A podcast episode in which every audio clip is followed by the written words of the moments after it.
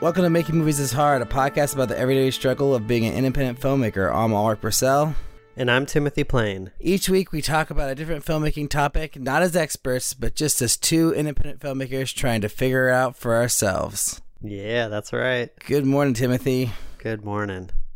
Talk to me. What's going on? Well, well, this is completely off any topic that we had. Um, but Are you gonna surprise me? Well, see how I react in the moment. Well, you, you just, I, you just sent me a little comment thread that started about uh, the Shane Carruth episode and topic, mm-hmm. and then the with same Derek. with Derek and the same listener. He then said something about voiceover and like you guys talked about it and like you can't really just say it's generally all bad like and lazy writing. Like there's really good voiceover, and then you said, "Oh, I love voiceover," something something, and then you listed some movies that have great voiceover, and I just started to th- think about this whole voiceover thing. Okay, so in school, when you were doing film school, did they say voiceover was lazy writing? Was that part of? Yeah. Oh, yeah. Yeah. They, they said that. Yeah, me too. I think everyone heard that. It's like, fuck that. I'm doing voiceover. Right. And and um, I tend to believe that that's actually true. Um, and uh, I mean, I'm not trying to say that you can't ever use voiceover. It's just that like it's much harder to show something than just to tell your audience something. Like it's way easier just to tell them it than it is to show them it. And I mean, I love movies that have amazing voiceover, like Goodfellas, Casino. Um, a lot, m- most Woody Allen movies have amazing use of voiceover, like Ferris Bueller. I mean, they, you go on forever, like Fight Club. But you know, how many movies have you seen where it, it's just voiceover, and it's just like they just start with voiceover, and there's no point for to it to start as a voiceover. It just is voiceover, and it's just like every movie's voiceover, and it's like people. We don't need to have voiceover. Like, like it seems like the default is voiceover, and the default shouldn't be voiceover. It should be like, if you have a really great reason to use voiceover, then let's do it. But it seems like every filmmaker just goes to voiceover, or it's like, oh, the audience doesn't understand what's going on. Let's just put in a voiceover, and then that'll clear it all up. It's like, that's just the stupidest thing I've ever heard in my life. And I've even had a filmmaker tell me that. And I'm going to call you out right now, the, the Someone film. Uh, he's a listener. And uh, in his movie, he uh, didn't have voiceover originally. And then he put voiceover in because he said that people didn't know what was going on. Mm, and it's like, yeah. That movie, I don't, I can't remember if he took it out in the end, in the in the most recent cut. Yeah, that movie just didn't need it. It's just like, just a waste yeah, of my time. Yeah, I remember time. It feeling out of place. I just, I don't know. It, it, this is not really fueled by that movie or like by m- most mainstream movies. This is, well, maybe it is f- uh, f- fueled by most mainstream mu- movies. I don't know. I just feel like I turn on a movie on Netflix, if it's just a random movie or whatever, and like ninety percent of the time it starts with the stupid voiceover. I was just your average guy. Oh yeah, look at me there.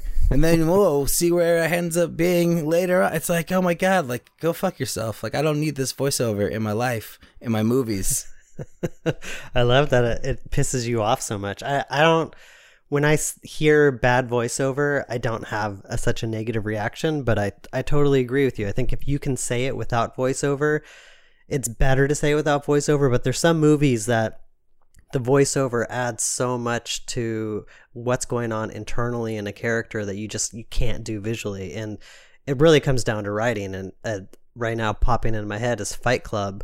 There's so many things in Fight Club that just won't work if you take the voiceover out of that movie. And because that that voiceover is so strong and it's written so well, it's it's like such a huge part of what makes that movie tick. Yeah, like Fight Club, American Beauty. There are a lot of great examples of, of movies that wouldn't work without voiceover. But right. I mean... But your your argument is not every movie needs voiceover, and therefore you should challenge yourself to make a movie without voiceover and only use it if you can't tell your story without it. Yeah, think about why you're using it. Like, are you using it because you want to give the audience information, or are you using it because you're trying to create a style and a feel for your movie? And I, I mean, think most people are using it nowadays just to create a style and a feel, and they, they like that feeling of what voiceover does. I, I Same don't reason think so. People use like shaky cams or Or, you know, handheld cameras versus cameras on tripods.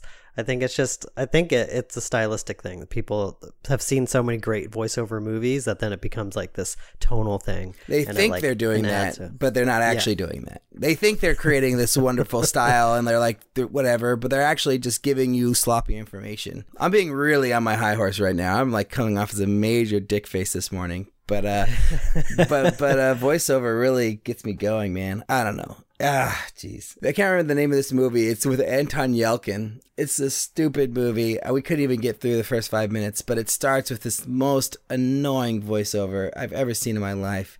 It's it's just, it's ridiculous. And there's a movie called, uh, I think it's called Wolf or something. It's like this um, werewolf movie made by uh, the voice of um, Metal Gear Solid. I think his name's David Hayter.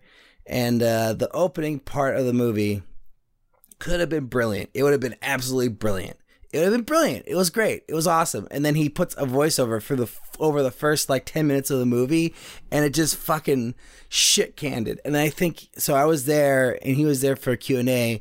And I believe I can't remember if I asked the question or if somebody else asked the question. Like I think they didn't have the voiceover in at first, and then the studio was like, or whoever were the, the investors were like, "Oh yeah, you need to have a voiceover here because we don't really know what's going on." And so they put a voiceover in it, and it ruined the movie, pretty much. I mean, the movie, that movie actually had a lot of good going for it, but I think, like, to me, like, that voiceover really took it down, like, ten pegs. Ah, oh, man. I mean, I, I, think, I can't believe that people don't find bad voiceover frustrating. Did you, so you do watch Silicon Valley at all? Do you watch that show? Yeah, I love that show. Did you watch the last episode with mm-hmm. Tabs versus Spaces? Yeah. I feel like Richard Hendricks over voiceover with Tabs versus Space. I like that. It's like that annoying to me sometimes. I mean, I'm not saying that any movie that has voiceover in it is bad. And I actually have a little tiny bit of voiceover in, in the alternate. And like Beth just makes fun of me so much because she's she knows how much I hate voiceover. There's certain ways you can use it where it's okay. But if you start your movie with a big voiceover, there's got to be a better way to start your movie. There has to be. There. I mean, there just there isn't has to. There is a better way to start your movie. That's somebody just who the person that's using voiceover at the beginning of their movie just hasn't thought it through yet. Right. I mean, yeah, Fight Club's a great example. That's an amazing movie that would not work with. There's a lot of movies that would not work without voiceover. Let's talk about some of my movies because I feel like every single one of my films has voiceover in it. Well, Man's Best Friend is a voiceover movie and it wouldn't work without voiceover. So you're already off the hook on that one. What um, about Lone? Lone's also a voiceover movie, can't work without it. So those two are voiceover movies. Like they don't work without voiceover. Like that's how you just you just constructed them around it. I, I mean, I could argue that Lone might be better without any voiceover, you know, with just, you know, experiencing the sights and the sounds and like hearing it visually. I, I, don't, I don't really hate either of those. Those aren't, those aren't like major offenders to me. I mean, the, the major offenders is like when it's like you're starting a movie, you're trying to get the audience into your characters. And so the first thing you do is start with one of the characters talking to you.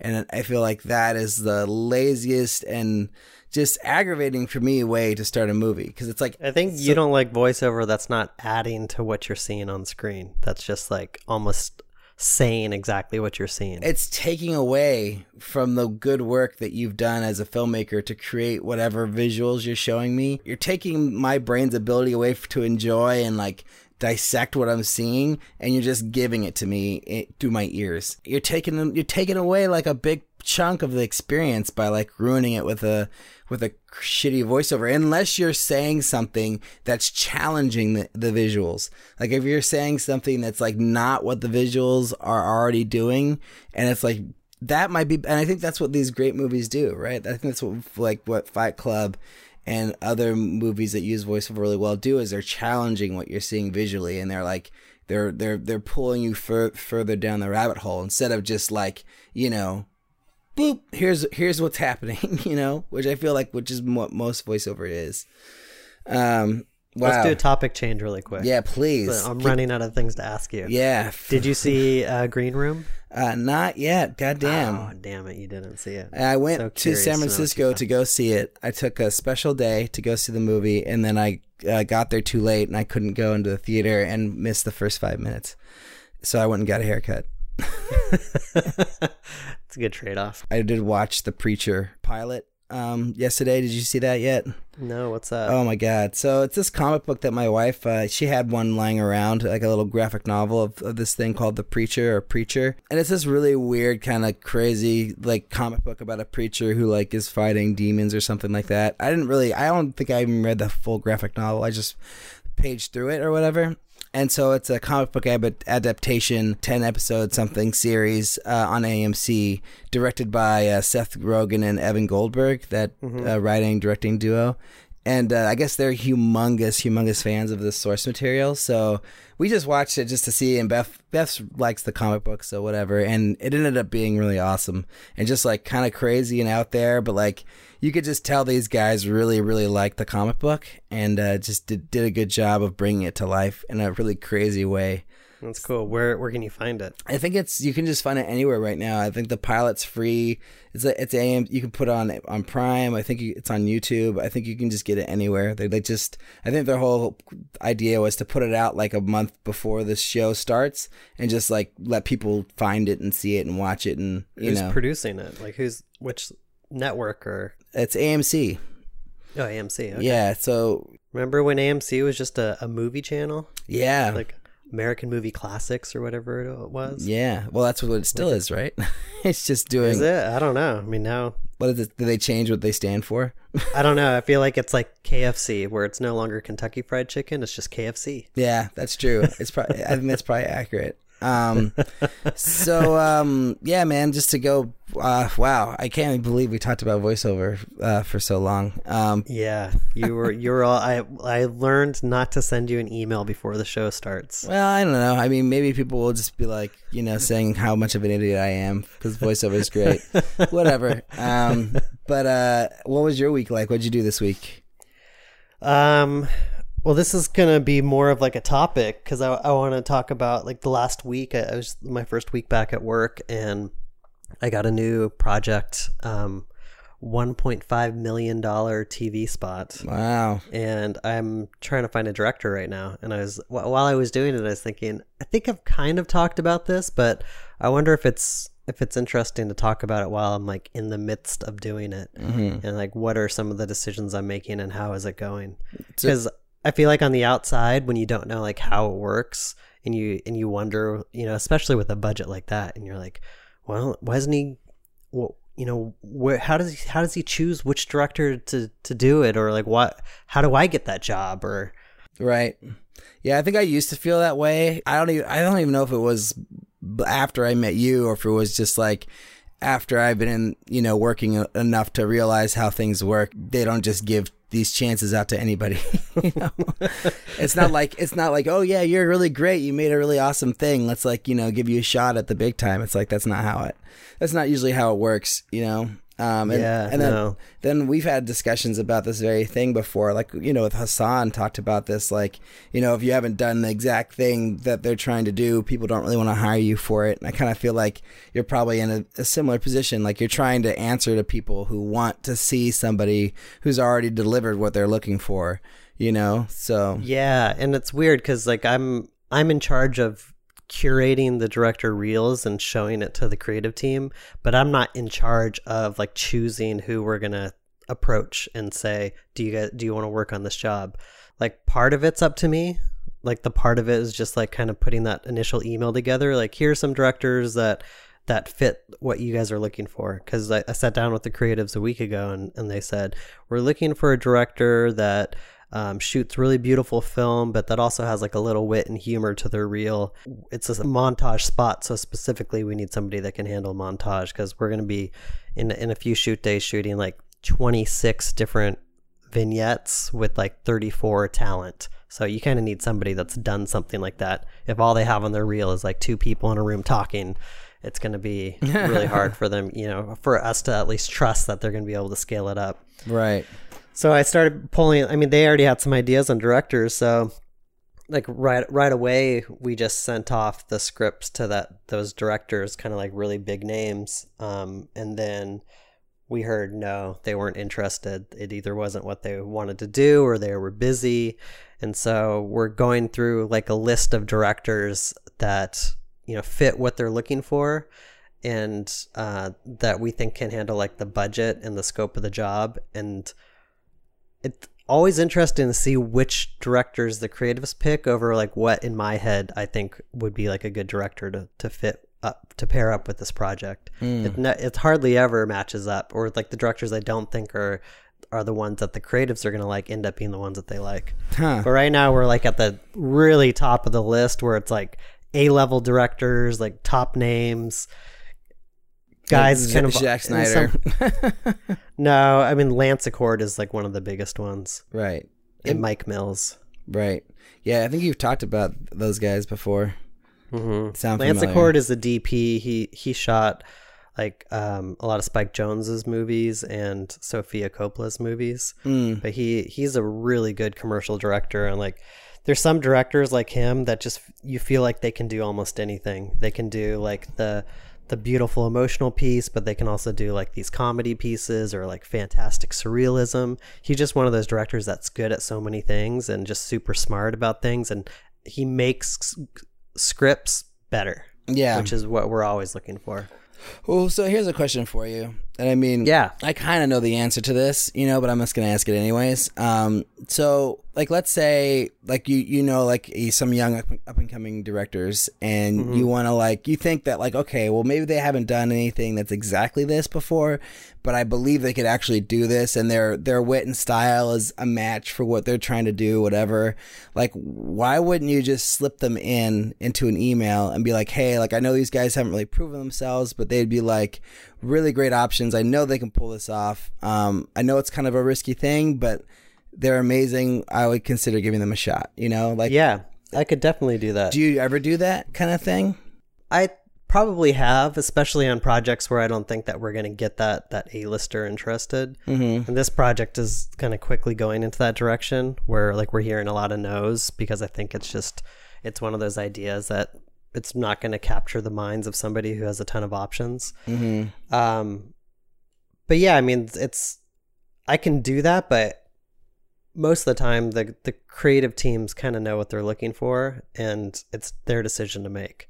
Right. But yeah, definitely. I mean, I have that power. Does that, does that reflect negatively on you in any way by doing that? You know, like as long as it's not like some really crappy reel. Right. It have you know, to be it, somebody it, that looks respectful. If it is really good, yeah, and I am right, then they'll be like, oh, yeah, that's cool. Well, why don't we throw that guy in the mix? Mm-hmm. I mean, that happens all the time where you have like some up-and-comer that's bidding against like two heavy hitter guys. Right. Because you want to give those guys a shot, and you want to see how they can do up against those the heavy hitters, and sometimes they win. There's been right. several cases where they won against like really top guys. Yeah, but they have to like in order to even be in that conversation, they have to have the reel that puts them in that in that quadrant, whether it be actual pieces or things that just look like that kind of, you know, level of commercial work. Yeah, right. Yeah. It's got to be on the reel. It can't just be my friend. Right, yeah, I right. know this guy. Right, right. He hasn't done much, but he's gonna be great. Prom, I promise you. Right, right, exactly. Like, sure, dude, sure. Yeah, and it can't, it can't be somebody who has a thing that doesn't even look like the thing they want. That it needs to look relatively like the thing that they want. You know, like it has yeah. to look like a com- like they do, they've done work that fits into that commercial box. You know, yeah, it's yeah. really hard to to sell like feature film directors, no matter how big they are. I mean, right. There's always like some feature film director that's trying to get into commercials, like Jon Favreau, for instance. Oh, really? And even like someone like that, you're just like, it's so hard to sell him. Iron Man, dude. Iron Man. That's all you have to yeah, say. Yeah, right? But Iron Man also, it's like the, the schedule for a feature film is like years for something like that, whereas like a commercial is only eight weeks. So you can never do an Iron Man type type commercial in eight weeks because you just don't have the, the time on the back end to right. do the visual effects you need. So you there is like a difference in mindset and like how you approach something. So you want like an indie guy who's done like really high end looking stuff, basically, because indie people are really used to working under fire, you know? Yeah, they're they're really good at commercials because they they know how to just like make things happen. My whole thought about this is like, yeah, we should be giving people chances because that's what we, we need in order to like find good talent. And that's what people like me need to like even have a career is that, you know, you have to give somebody a chance at some point, right? But on the yeah. other hand, it's like you can't just get a, give anybody a chance. They need to put themselves in a position in order to like be ready for that chance, you know? Yeah. Um, yeah, it's, it's almost like you meet each other halfway. So like at the filmmaker builds their reel up to the point where you can like see the potential in there. And then on the agency side, maybe the creative's really good, but the budget's really low and we'll never get like the A-lister interested. So then you have to start looking for the up-and-comer or the guy that is is going to do as good as an A-lister, but you just don't have the money to spend on them. Right, exactly. Yeah, it's really interesting. It's like the, the sort of why I'm like, one of the reasons why I'm really into the whole like sci-fi horror thing right now is because, you know, I just think that if I focus on one area, it'll like make it easier for me to like be in that situation for like a horror slash sci-fi sort of thing, you know, because if I can prove like, oh yeah, I've made multiple horror sci-fi type movies, then it's like, oh, maybe I'm the right person to give a shot at a horror horror sci-fi type feature, you know. But uh, definitely not the person to get a chance to, to do a commercial, because I have like nothing in, in my reel that is even close to that. Like if you were doing like something that was sci-fi or horror based in a commercial, then maybe I'd be like, come on. Yeah, there's not a whole lot of that going on, is there? Right, not really. And I feel like though they, if they are, it's like on the lower end scale. Like I don't think there's right. million dollar commercials in the horror sci-fi uh, I think realm. If there's one thing clients don't want to do, it's it's probably they don't want to scare people. Right, exactly. They, or discuss them. They usually want to make them feel like optimistic. Yeah, exactly. But I think I've, I have seen some really cool like sci-fi or horror-based commercials in my lifetime, you know, mm-hmm. but I, that's probably like over twenty years of watching T V, you know, right. or more, you know. Yeah. Well, let's let's talk about how it relates to feature films, because a lot of times independent filmmakers that haven't proved themselves in huge ways get these big opportunities. And I think it's very similar to how it works in the commercial world, and that independent filmmakers are really good at getting things done and working within getting a lot of bang for the buck. That I think that a lot of times they get the chance to direct something bigger because, you know, part of it's, I think, the studios or let's say it's a, a bigger independent producer wants to foster a new voice, because I think fostering a new voice is a is a good way to get more money, right? In a weird way, because you can't have Steven Spielberg direct everything. People get sick of him after a certain time, so you need to like foster that new talent. And then also, I think they you can give them less money, and then they can do more with it because they're not used to having a ton of money. I think the more experienced like a director is with money, probably the easier it is for them to spend it. Yeah, I don't know. It's really interesting because like that guy Colin uh, Trow Trow Trow Trev Morrow. Trev Morrow. Is that how you say his name? The guy who just did the the Jurassic World. Yeah, that made the most money out of any movie in the world or something like that. Like just made a ton of money.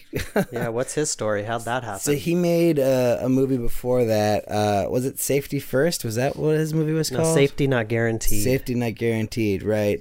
And so that was his first movie, right? Like he hadn't done anything before that, I believe. I don't really know too much about this guy. I mean, if you just look at his I M D B page, you see that. You see like that feature film, but like really small indie film. And then all of a sudden like Jurassic World. But I'm guessing that behind the scenes, he was like a writer, you know, maybe he was writing some bigger movies and they just never got produced. So you don't see credits on I M D B. Yeah. And he somehow through that like got enough like traction in Hollywood that some that. He got attached to Jurassic World, and maybe Steven Spielberg is like, hey, this this kid's got something. Let's, let's give him a shot. I have no idea, though. Yeah, but I didn't see his first movie, so I don't really know. But I mean, oh, I saw it. I'm gonna yeah. I'm gonna guess that it's not really like uh, Jurassic World in a way, uh, in a lot no, of ways. It's like or anyway, classic indie film. A lot of talking. Right. There's one visual effect near the end that's not. I, w- I wouldn't even really call a visual effect shot. Yeah, but would you say that his voice from that first movie was got transferred over to Jurassic World? Because I would probably bet no if I was a betting man. Um, if I had to guess, what I, I mean, I couldn't even tell you what his voice is. Oh, from the first movie? From Safety yeah, it wasn't Guaranteed? Like okay. Yeah, it was a cute premise, and it was just a pretty standard like indie film, like that you could just put on and you'd be like, you know, throwaway fun little film, but. It didn't have like a strong point of view, in my opinion. Yeah, I mean, I don't know. It's like it seems really interesting that that that, that a that that worked, and b that that's a, something that pe- they're doing. That they're taking these indie filmmakers who, like, you know, have done one movie, maybe two movies, and then throwing them at these huge franchises. Like that guy John Watts who did um, Cop Car, like now he's doing Spider-Man, and I didn't see Cop Car either, but I mean, I'm going to guess that Cop Car isn't really a lot like Spider-Man in, in most ways. Maybe the kids, like, cause they're like, you know, younger, younger, you know, teenagers or whatever, and Spider-Man's going to be a teenager. So, you know, maybe that's enough of a, of a connection, but it just seems like they're just going after these indie filmmakers who have like a hit or something that does well. And like, hey, here's a franchise. Go, go for it. You know, and it's just like, like that guy who did, um, what's it called? Like, uh, the Kings of Summer or whatever. And now five hundred Days of Summer. No, no, no, not that guy. Oh, because uh, he did Spider-Man also. Yeah. But he's a bigger time director. That guy, that was a uh, Mark, uh, Mark Webb. Yeah. Mark Webb. But I uh, know this, uh, Kings of Summer, and he's doing, um, it was his first movie. Now he's doing King, the King Kong sequel, Kong Island oh. or whatever, Skull Island. Yeah. And so it's like, Like that movie, I can bet you has no similarities to King Kong. Like, you know, I, I didn't I didn't see that one either, but uh, but I saw the trailer, and there's just, you know, it's like teenagers in the in the in the forest, like running away from home. Like, how is that, you know, like a, you know, visual effects driven spectacle, you mm-hmm. know? But I mean, that's what the trend seems to be. It's really interesting. So I don't I don't know what that means for indie filmmakers, but it's got to mean something, right? Yeah, I like to think of it like Francis Ford Coppola and George Lucas way back in the seventies. And George Lucas made this movie called... Um, T H X? No, after T H X. Oh, American Graffiti? American Graffiti, which is like as independent film as you can get. I mean, look at that movie. It's just... kids talking for the most part, right? Right. And then he did Star Wars right after it. Yeah. So it's like he had this mentor that believed in him and figured out a way to help him get his movie made. I know Star Wars is not the the same thing as like what's going on with like Jurassic World or, you know, Spider-Man movies, because it was an unknown franchise and it was something that George Lucas really wanted to do. But right, and he had T H X under his belt, which would, yeah. you could argue was like enough of an experience to say that like, oh, he can do sci-fi something or other. Yeah, you know? Or I mean, Steven Spielberg, a lot of his movies up until that point just been like T V movies, or Sugarland Express is not, you know, it's nothing like Jaws or Close Encounters. Um, but I think there's enough similarities in Duel that people saw that he could do Jaws. Yeah. Yeah, definitely. So I don't know. I don't know what people are seeing, but my guess is that the difference between a successful big budget movie and an unsuccessful one, a lot of times, is the human story underneath it. Because I think people, the audiences are getting wise to that whole thing, and they want human stories even in their their spectacles. So I think that what they're the studios are doing is compensating by putting an indie filmmaker at the helm who is good at telling like really small human stories, knowing that they have this huge system that can support the visual effects and action. Right, and they're probably also thinking like, this guy is going to be really cheap and and right. and easy to to, to control. Like I, that's to control. Gotta be a big part of it. It's like, you know, they want to have right. their their hands on the reins, and getting a, a young up-and-comer is an easy way to be like, yeah, we know this guy is just happy to be here. He's not going to overstep his bounds, you know? Mm-hmm. Uh, I don't know if that's that's too cynical, but I mean, I, I that's, that's got to be part of it. You know, it just has to be. Yeah, I don't know. And it's my, it could just be the people in charge are just watching these films and they're like, hey, this this guy has something. I like I want to work with this guy, or I want to give this guy a shot. And maybe there's like a little mission for some of these guys to just help the younger filmmakers out and get their foot in the door. Yeah, I mean, I really shouldn't be talking negatively about it, because it's just great for indie filmmakers. It's like awesome that we have these opportunities out in the world for us, you know? Not saying that either of us is going to make a feature and then just like get the next, uh, you know, whatever, uh, X-Men movie handed to us or something. But I mean, I don't know. It's just it, that the fact that it's happening is, is only good for us, basically. You know, we shouldn't be questioning it too much. I mean, I don't know. Like, as a filmmaker... Like, I, I like the idea of like, oh yeah, I'm going to make a movie that's like, you know, whatever, like two hundred thousand dollars, five hundred thousand dollars, whatever the budget ends up being. And then I'll make a movie that's like two million dollars or three million dollars or something, like, you know, like gro- growing gradually, not just going from like, you know, super low budget to like, I don't know, twenty million, like one hundred twenty million, like two hundred million. Like, that's just too much. That's too much responsibility, man. You know, that just seems crazy. Like that, like, you know, talk about like, you know, we talk about filmmaking and we like really enjoy it, and then like, you know, it's it's fun, but it's also really hard work. If you're if you're directing a movie that's uh, worth one hundred fifty million dollars, like that's just gonna take all the fun right out of it, I think. You know, it's so stressful. I mean, my God, you know, Like, if it doesn't do well, like, your career is over.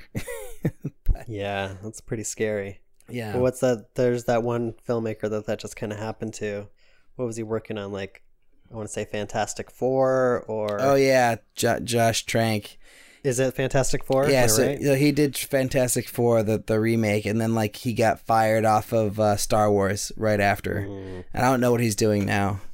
Yeah, seems like he burned a lot of bridges. Well, that, was, that wasn't just the movie's performance. I think there were some personality things going yeah, on. Yeah, no, and... he was very vocal about what it was like to work within that system. Yeah, it, it sounded like it's a bit, lots of drama. There's a, it's like one of those, like, really crazy situations where you're hearing all kinds of things, and you know they're they're they're probably there's probably truth to all of it, but there's probably like lots of you know twisting to all of it too, you know. So yeah. Anyways, that's that's unfortunate that that happened to that guy, but uh, because he was another story like of a of a you know young filmmaker like who got a chance and like got a big shot, you know. Um, but that, I guess that's like the a, a sad story within that, you know.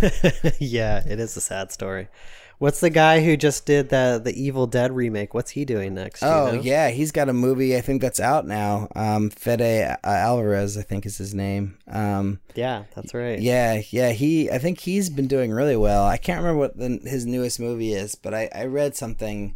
I think it was in a festival or something, and people were saying it was really good and that he uh, he made a really cool movie. Um, Dude, so yeah, I love that. That's a good success story. Yeah, man, make a movie online and then get you know brought in to direct the the Evil Dead remake, and then now you're a feature film director. That's uh, yeah. pretty sweet. Pretty sweet. Well, let's talk about collaborating with artists. All right, let's do it.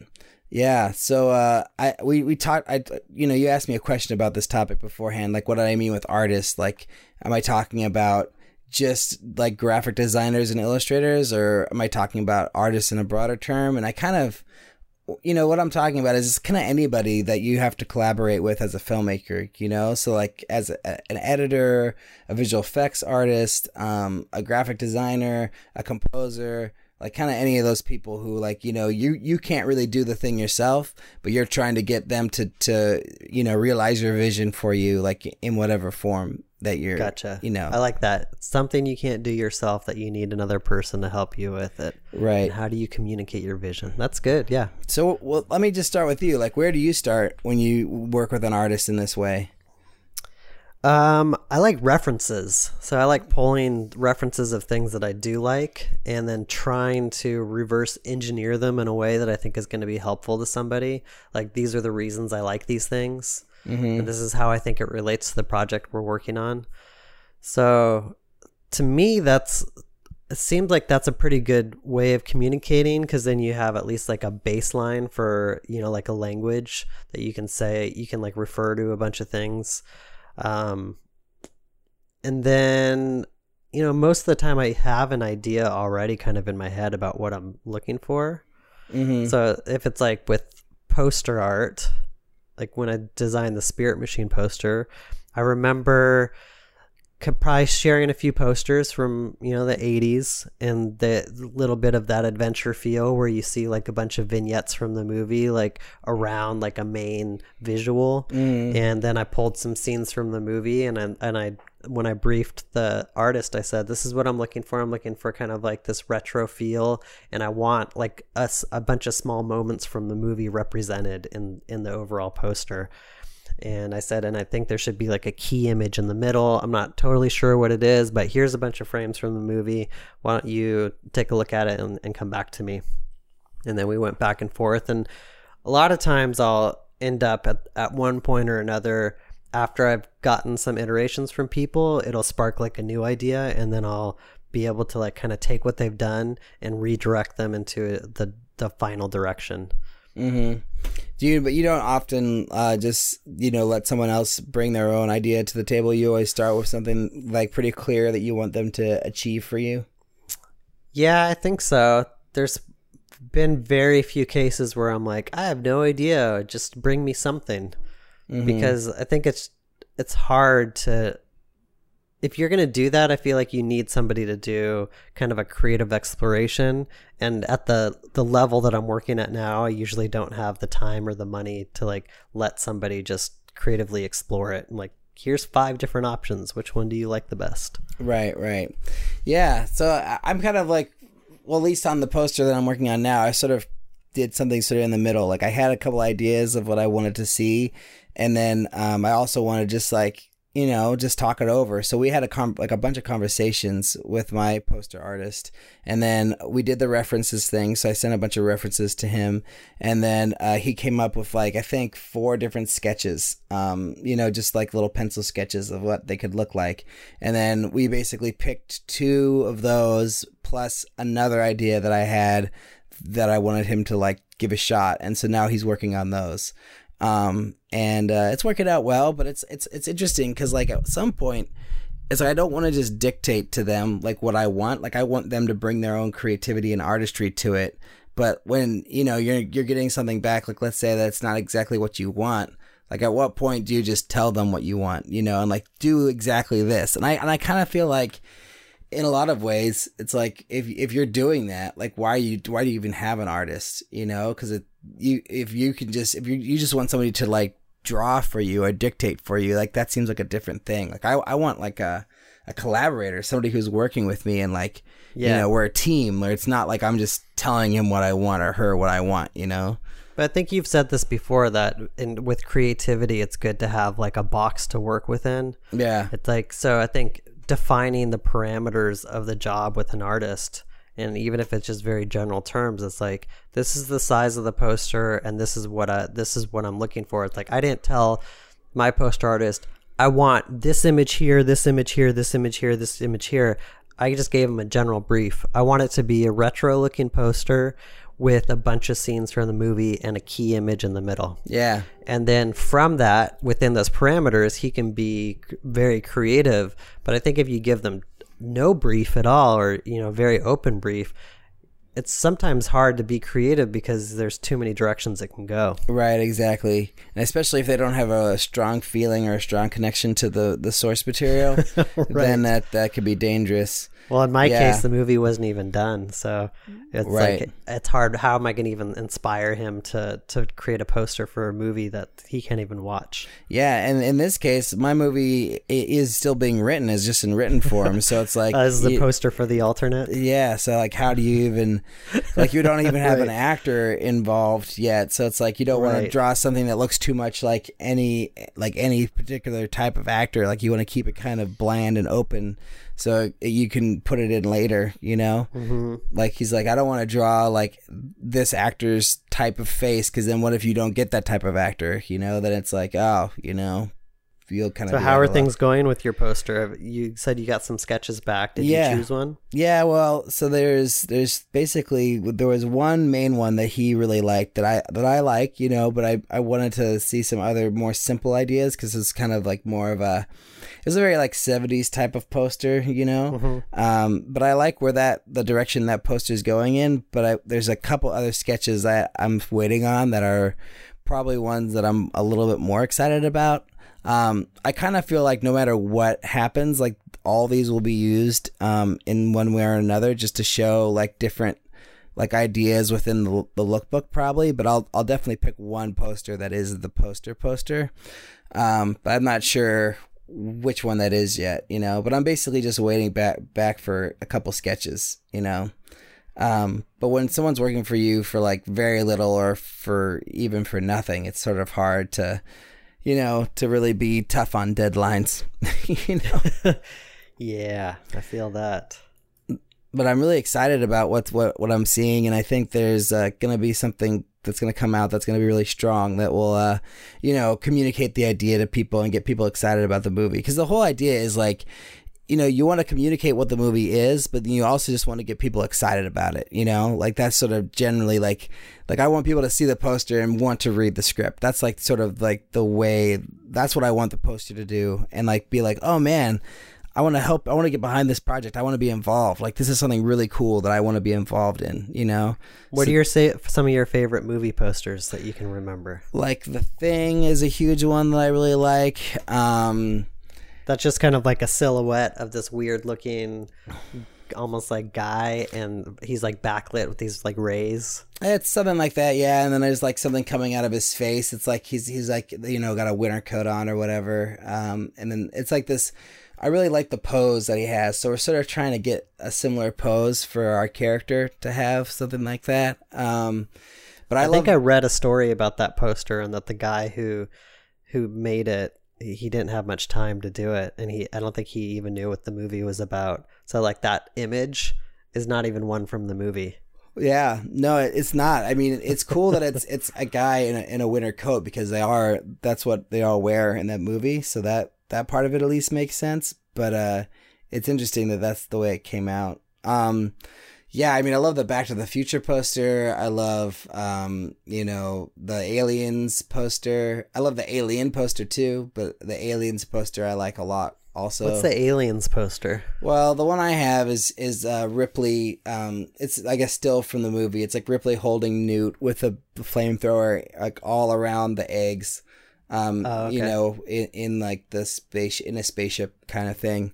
Um But the Alien, you know what the Alien poster is, right? Like, that's the iconic. That's just with the egg, The right? egg, yeah, exactly. Yeah. It's an egg, and I believe faded behind it is a sea of eggs, um, mm. all open in front of the one egg, yeah. um, which is really a cool image. And I mean, I li- like that kind of stuff is really neat, where it's, like, really simple and direct, you know, where it doesn't really have, um, like, a ton going on. Like, it's just, like, one kind of clear idea that they're trying to, like, you know, communicate to, to the audience. Mm-hmm. I also really like the Teenage Mutant Ninja Turtles poster, um, where it's just like the hands and I think a couple of the masks creeping out from underneath the sewer. Uh, but that's because I was a kid and I loved Teenage Mutant the Ninja nineties Turtles. The nineties version? Yeah, the nineties version. Yeah, not the new version. God, no, not the new version. The nineties, the original, like nineteen eighty-nine or nineteen ninety Teenage Mutant Ninja Turtles. Um, but yeah, I could go on. I love, po- I have a, uh, man, my, my, my poster collection has kind of gotten a little bit smaller, but I, I had a, one that I had started when I worked at a movie theater, cause they just had a ton of movie posters there. And he was just like, take as many as you want. And so I have an original Minority Report poster. I've got, um, an original Melinda Melinda poster. I've got, you know, Woody Allen's Melinda Melinda, um, I've got a whole bunch of really cool posters. I got this original Sin City poster that's up in my office right now. That is really sweet. I got all kinds of posters. What What about you? What are some favorite of your favorite movie I don't, posters? I, I asked that, and I was afraid you were going to ask me. And I, I don't I don't really know off the top of my head. I've seen some really great ones, but there's not like a bunch that I keep going back to. It's it's so funny. Like ones that I, I think of in my head are the more boring ones, like like the like right. the Dead Zone poster, which I think is just the just Dead the logo. Yeah, and it. But yeah. I love that. It's great. I think there might be a car on the road with its headlights on or something. No, maybe. Yeah, yeah. That which is. Oh man, that that's another movie that like talking about references. Like that's, I mean, I, that's kind of the type of movies I would love to make. Is like, mm-hmm. like the Dead Zone. Oh, so good. Such well, there's great one sci-fi poster artist from the eighties, and I don't remember what his name is, but he did like all the famous movie posters. He did like Back to the Future. He was hired by Guillermo del Toro to do that Hellboy one, that mm-hmm. illustrated Hellboy one. Um, it's not that yeah. Drew Struzan guy, is it, or whatever his name is? That, I think he's the guy who did like Indiana Jones and Star Wars. Yeah, exactly. Yeah, he did The Thing. That's what your your poster for the Spirit Machine. That's what it reminds me of. It's like that style of poster, you know. And I really yeah, Drew Struzan. Struzan. Yeah, well, that's I. That was the influence. Like I love those posters, like Indiana Jones, and I maybe. The original is not like this, but there's a version of the Indiana Jones poster where it's like you see some of the little adventures in in small miniature like around him. Yeah. And I like those because it gives you a sense for what the movie is, but then after you've seen the movie, you can look at that poster and you can like remember those like little scenes. Yeah. Temple Temple of Doom. I have a Temple of Doom poster that might not be the original poster, but it it, it has that. It has like little images from Indiana Jones all around it. Yeah. It's pretty sweet. That's right. Goonies. Um, I like yeah. Goonies. The Star Wars poster is another one that they, they did that as well. It's like you see all the characters and there's like, especially the Empire Strikes Back one, like you, you get a shot of, uh, you know, on the Bantha or whatever. Um, yeah. You know, it's like all the little things like, um, uh, you know, mixed in together. It's it's really fun. I love that too. But I mean, I haven't really felt like my movies at this point are epic enough to really, you know, deserve that kind of poster. Like they're so, right. Their stories are much smaller. I mean, I feel like for your movie, it is more of an epic thing, and that's exactly what you're trying to create with the feature. So I kind of feel like that poster is perfect for for that movie. You know? Yeah. Now I'm getting sick of these posters though, because I feel like everyone's doing them. So uh, I'll ne- probably never do one of these again. One of those type of of epic yeah, one of those. Like kind of retro old school kind, because I feel like funny. Everyone has such good memories of them, but they're not being done anymore. But now I feel like some people are starting to go back and do them. Yeah, someone he said that's what he, he asked me, do you want it to be retro? And I was like, well, I want it to be retro without being actually like retro like all these other retro posters. And he's like, right. What the fuck does that mean? I was like, I don't know, I'm crazy, figure it out. I I, I saw a tweet recently from I think the uh, the director of Guest. And he said, like, I I can't I can't handle like another movie cover looking like an old V H S tape. Like, stop oh, yeah. it already. Yeah, no, that's exactly what he wanted to do. He's like, he wanted it to make it look like a V H S tape cover, and I was like, or that's what he was asking me, and I was like, no, no, no, no, we oh, can't do that. Please. I want it yeah. to look like a movie that didn't exist forever, but is going to exist and that you need to be a part of it. You know, that's what I want it to look like. Right.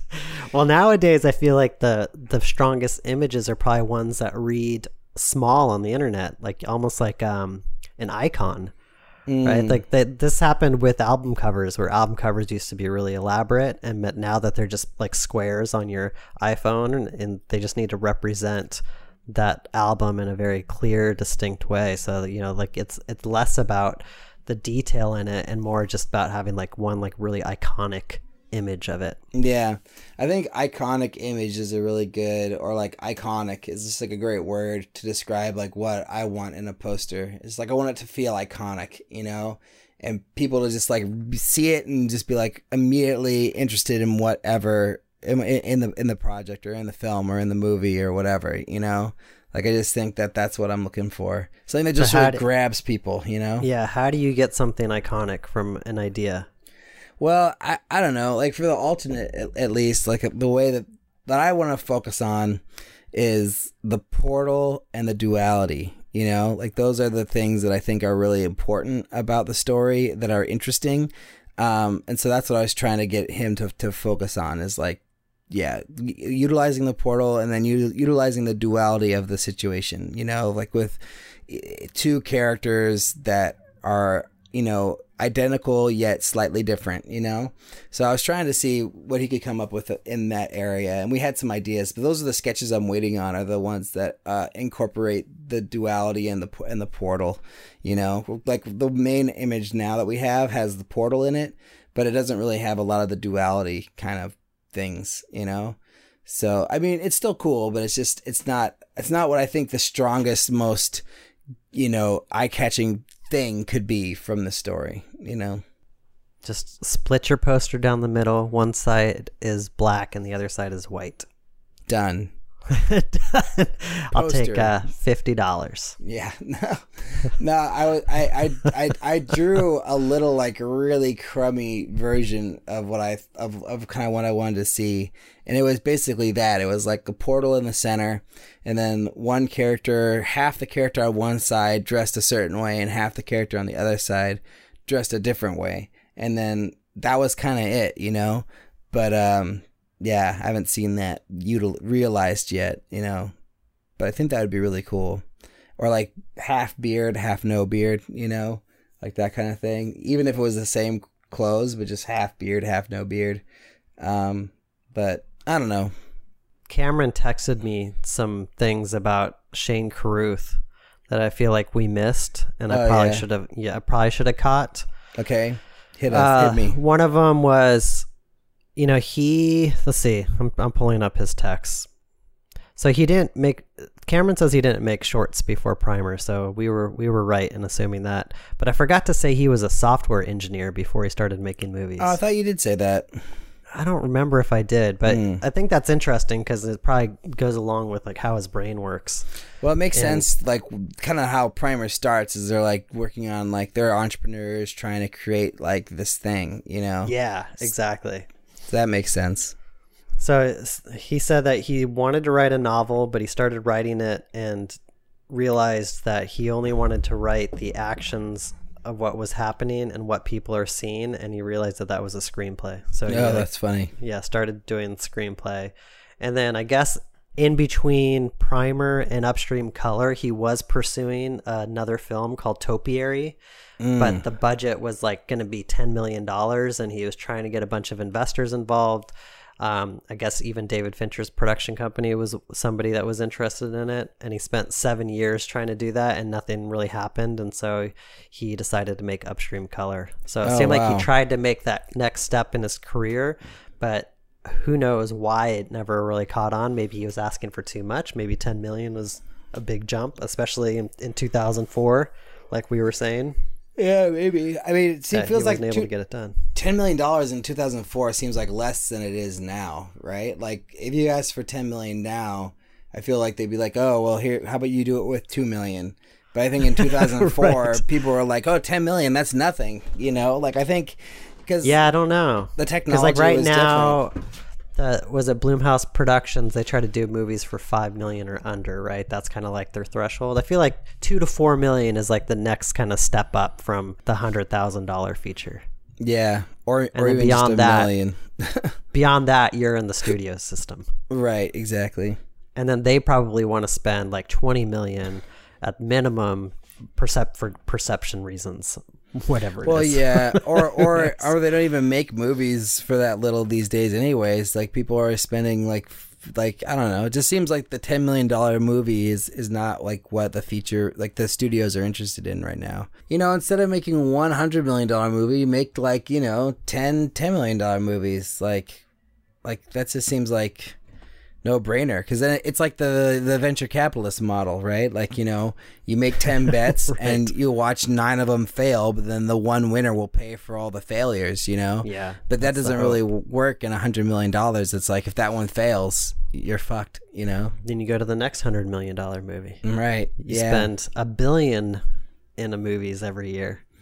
Yeah, that's I don't know. It just see it, it just feels like, come on, guys, like let's just break off some more movie money so we can get more movies made. Like you know, it just seems insane that the only people that make movies for under ten million dollars are independent productions. Right. It's like what the hell, you know? That's insane. Yeah. So that that was it. That's just a few updates on that. Yeah, I mean, I, I don't know. We're not we're no like we're not like Shane Carruth biographers or anything. Like we don't really, you know. We're just like that's what we knew about him, you know. And and I guess it wasn't really a clear picture, but uh, it's interesting to hear that he was working on that movie for so long, trying to get it made. That's got to yeah. be heartbreaking. Seven oh years, my gosh. Like and you don't imagine. Even get to shoot anything. Jesus. So now, yeah, now thinking about Upstream Color, I'm sure that was like huge sacrifice for him, and that's probably um, that's probably where I read that he was a little disillusioned with the system because he was probably like trying to get that mo- his other movie made so for so long that then at a certain point he's like, well, what's the point? I'm just gonna go make this on my own. I wonder if like a lot of the reason why the other movie didn't happen was because they were wanted him to compromise on certain things within the story, and he was like, you know, obviously not willing to do that. Could be. We got to get him on the show. Shane, yeah. Where are you? Come on, on Shane. I know you listen. You have to be a listener. So uh, just Come jump on the on show, the show let's, man. Let's talk about it. No problem. Do you know, really quickly, there, there's another filmmaker that this story reminds me of, which is the filmmaker or makers who did uh, Another Earth. Oh, yeah. Yeah. And they were developing, right after Another Earth, they made that for like one hundred thousand dollars on their own.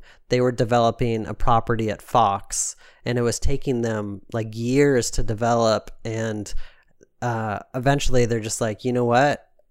I we just need to go off and, and do something else. And so they took the what they were developing at Fox and made a prequel called uh, I, I, I Origin. Oh, okay. Did you see this movie? No, but I heard about it. It's really cool. So it was a prequel to the property they're developing at Fox, mm. and I, they made it for really cheap on their own. It did and, really well. And it did well, and so now they're going to, I believe that, you know, Fox has the rights to, to make the the movie now, um, and so it just, like, kind of helped their cause. That's awesome. Well, I mean, well. that sounds so wonderful and easy, but it's like iOrigin, that, that's like a dream to be able to make a movie at that scale, because I think that's, what, like a two million dollars movie? I think so. Yeah, Michael Pitt starred in it from uh, mm-hmm. Boardwalk Empire. Yeah, um, who's amazing. Uh, yeah, I remember it, the year that I was going to um, I, either the year or the year after that I went to a bunch of movies at uh, San Francisco International. It played there, and I was gonna try to go see it, but I didn't. Um, but yeah, it's cool. It's like a little sci-fi movie, right? Like a little like yeah. kind of sci-fi drama sort of thing. It's uh yeah, it's the the premise of it is that the scientist is working on kind of like this missing step in evolution, like how the eye formed, and through this discovery he like discovers that or finds that like eyes get passed from person to person. So like it's like um reincarnation. When you die, your soul gets transferred to another person and your eyes go with them. Mm. So because he's starting to catalog people's eyes, and then he realizes this girl that he was in love with, he finds her, her, who she is, like reborn as this young girl in India, and he goes to go find her to see if she recognizes him. Wow, crazy. That sounds it's cool. It's a really cool story. And I guess it's like a whole setup to this technology where everyone, um, you know, everyone gets their eyes scanned when they're born, and they can kind of track souls through time. Oh, wow. Crazy. So that's what the, the big that's, budget version is going to yeah, be about. Yeah, the big budget version is. Wow, that's cool. Well, if we all had the uh, Fox contracts and uh, were able to parlay that into a two million dollars feature, uh, then, yeah, life would be great, right? Yeah. But you can do it. one hundred thousand dollars these guys started with. Yeah. The, the, I, did you actually see Another Earth? I never saw it. I watched the trailer. I did. Was it, it was, good? It was disappointing. Oh, really? Yeah. Because the trailer was really cool. And to me, the movie started when it ended. That's like the, the one where the two planets are like converging on each other. Is that yeah, the, yeah. Right. I watched that right after I came up with the present premise for the alternate, because I was like really concerned that this movie had already been made. So I watched like twenty trailers of different movies and like looked up all these things. I watched a couple of Twilight Zone episodes. I was just like doing all this research to feel like if I'd see if I'd rip anyone off, and uh, and I haven't so far. So uh, no, I feel their movie pretty much ends where your movie kind of begins. Okay. Interesting. I like it. Well, I should still probably see it just so I can be more aware of uh, other dimension movies that are out there, you know. It's pretty much a drama that has this like one tiny sci-fi element, and there is a thematic element. Okay. The, the, the sci-fi part of it is like five percent. Okay. It's really just a straight drama. Got it. Interesting. I think it would it would almost work without that Other Earth part of it. Mm-hmm. Cool. Awesome. Well, that's it. Yeah, that's man. all I got. You want to shout shout out any um plugs this week or things that you want to recommend? Well, Preacher, as I mentioned earlier, is awesome. Yeah. Everyone should watch that. Um and then I've been playing Far Cry Primal uh like crazy the last week, and that's I played it like probably five hours yesterday with my wife, and uh that game's so much fun. I mean, if you like the Far Cry games, you might be burnt out on them because, like, I'm sure the the you know it's similar, but uh, it's just really fun to be in the forest hunting, um, you know, mammoths and riding uh, saber-tooth tigers and uh, you know, hu- like trying to grow your village. It's just it's just a lot of fun. It sounds cool. I think I'll eventually play it, but I I think I do need some space. Yeah, I was From reading that first a little person bit, shooter type. Yeah, I, I did a little bit of reading, and apparently it sounds like a lot of the things that you do in Far Cry Primal are also things you've done in the other Far Cry games. But since I didn't play the other Far Cry games, it all feels new and fresh to me, and I'm like, oh, this is amazing. But you might you might be like, oh, it's just the same thing, but like disguised as something else, you know? Yeah, I'm guessing it's kind of like that. Yeah, but it sounds cool. What about you, man? Anything to share? Yeah, I want to share um, some reviews that we got on iTunes. Oh, we got new reviews? What? Well, you've read these. Oh, okay. You've read these. This is from the Perez brothers. We got we got two for one. Okay. And it's great when you have like, so the Perez brothers are local directors, and they both wrote a review. So we got two reviews nice. from these guys. Sweet. So let me pull them up because All right. I did take a screen grab of them, but then it's going to cut me off. I'm going to only read like half of it. Okay. Hold on. Um, while I'm doing this, oh, I want to no say long, we're no longer in the top ten. Oh, really? For filmmaking. What? We got booted? Yeah, we're like eleven now. Jeez. What the hell, guys? I we, know. we do this podcast every week, and you guys can't even listen? Jeez. uh, uh, that's that's that's a uh, that's stupid thing to say, because it's actually on us to get listeners. So we need to do a better job. Right. We're exactly. the ones who are sucking, not you guys. You guys are great. Okay, this one's from Hart. He says, uh, as an independent filmmaker, the process of making a film can often feel overwhelming and isolated. From brainstorming to script writing to fundraising, it's easy to get lost in one existential crisis after another. However, I no longer have to go on this journey alone. The Making Movies is Hard podcast is a therapeutic beacon of the light in the dark sea of filmmaking. While Timothy and Alrik don't claim to have all the answers, they ask all the right questions. If you can't afford therapy and you're interested in growing as a filmmaker, this podcast is for you. Bam. And then Devin says, Making Movies is Hard is a hilarious podcast. I didn't realize this was a comedy podcast. Uh, that gives you the earnest truth about the film industry. If you're an inspiring filmmaker and you want to know about the struggles and the success of the business, then listen to these two great directors as they as they explore it with you. You will learn and laugh as Alrik and Timothy talk about their past and future films. So take a listen and discover why making movies is so hard. Five stars. Both wow. both reviews, five stars. Those are amazing reviews. Thanks yeah, so much, thanks, guys. Yeah, that's a. I feel Crazy. like a lot of time and energy went into writing these reviews. Yeah, well, they're really eloquently put together and uh, yeah. overly flattering, which is, uh, you know, I guess it's good. It's just, you know, it's like, wow, now we have to live up to that. We have to make sure that we're actually that good every week. And somehow these reviews got, like, pushed to the top. So they're, like, the first two reviews when you look at the reviews tab. Oh, yeah. Well, and I don't know great. why, because before it was, like, putting things in... Uh, ascending order, so like the oldest review is at the top, but for some reason, like, they must leave a lot of reviews on shows or something, and so they get more weight. Mm, maybe maybe they, yeah they're, they're they're like, you know, prime reviewers or something, right? Super reviewers. Yeah, well, thanks so much, guys, for leaving those reviews. We really appreciate it. Yeah, that's to- totally awesome. Um, one other thing I want to say is that X-Men Apocalypse didn't really do that well this weekend. And uh, for shame, that was a really cool superhero movie. And uh, I feel like audiences are kind of burnt out on superheroes, but uh, people should go see that movie because I want more X-Men. And uh, yeah, I liked it. All you right. don't really like superhero movies, do you? Or you, you I, do? Yeah, I guess. I'm, I don't. I can't think of the last superhero movie that I got excited for. Man, like, I'll see a Christopher Nolan Batman any day of the week, but that's about it. Well, a Brian Singer X-Men is almost as good, or just as well. Actually, it's better than than one of the Christopher Nolan Batmans, at least, and uh, probably better than most. Well, I mean, it depends, movie by movie basis. But yeah, Brian Singer's X-Men movies are really, really good. So that's There's all another indie filmmaker that got his Hollywood stardom. Yeah, or but big I mean, budget stardom. What's but his that's deal? A different, that's a different system, you know. Like, I was thinking right. about that, like those the indie filmmakers that kind of came up through the studio indie system, you know. Like, he had like a bunch of indie films that were made in the indie indie side of the studio system, which no longer exists. Well, didn't he do? It wasn't Usual Suspects his first movie. Yeah, Usual Suspects is how he started. Yeah, and that's, like, you know, probably his best movie. Well, mm-hmm. maybe except but, for X-Men. Well.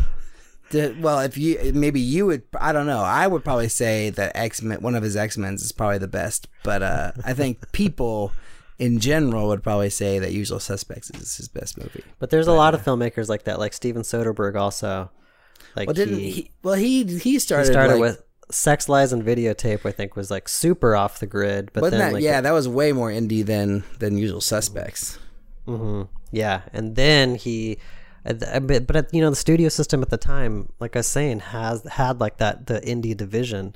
So I think a lot of those independent filmmakers in like the nineties got chances to direct like mid-range budget movies, you know, between four and ten million dollars. But now it's like there's just a huge leap. Right, there is no mid-range. Like, yeah, you go from like two million to like one hundred fifty million. Yeah, and and the studios aren't even making the two million dollar movies. It's all the independent people who are doing that, right? right? Yeah. Yeah. Cool. Well, Hare, why don't you take us out? All right. Thanks for listening. If you like the show, tell your friends about us. Leave a review on iTunes. You can check out our website, making movies is hard dot com, where you could subscribe to our show notes and share your thoughts on this episode, or send us an email at podcast at making movies is hard dot com and we'll share it on the show. Thanks for listening, Alrik. Yeah, thank you, Timothy, for listening and talking and helping the show exist, because without you, yeah. we wouldn't have a show, you know? Yeah, without you, we wouldn't have a show either. Yeah, isn't that wonderful? That without us, there wouldn't be a show. I don't know, is it? Uh, and everyone, stay tuned, because next week is our one-year anniversary, episode oh my fifty-two. God. Episode and fifty-two. Uh, our heads are going to explode all over the we, place. Yeah, we'll we'll just be very sentimental. Yeah, if you don't like the emotional episodes, you might not want to listen to it. This is going to be a lot of crying. All right, well, have a good week, and we'll talk to you soon. Yeah, you too. See you later.